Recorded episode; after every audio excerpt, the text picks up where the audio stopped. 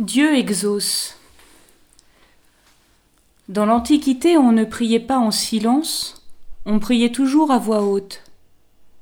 Ici, Anne s'exprime avec pudeur. Le prêtre la prend à partie. C'est parfois le cas quand on traverse une épreuve. Non seulement on souffre, mais pire encore, l'entourage considère que c'est de votre faute. Ici, le prêtre la traite d'alcoolique et lui demande de cuver son vin. Il y a de fait une similitude entre l'état de prière intense et l'ivresse. Les disciples à la Pentecôte étaient assimilés à des fêtards éméchés, mais c'était encore le matin. Anne répond humblement et confie au prêtre non pas l'objet de sa supplication, mais le simple fait qu'elle est affligée, et se présente comme telle devant Dieu.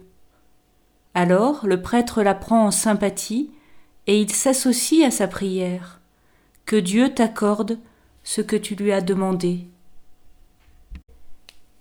Et cela suffit pour qu'Anne change complètement d'état.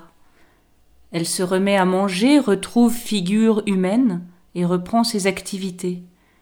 Elle n'est plus dans la prière, elle n'est plus suppliante et affligée, elle se comporte comme une personne qui sait que sa demande a été entendue. Anne prend de la distance à l'égard de son problème, sachant que l'affaire ne dépend plus d'elle. Cette attitude nous guide pour nos prières de demande. Tout ce que vous demanderez dans votre prière avec foi, vous le recevrez.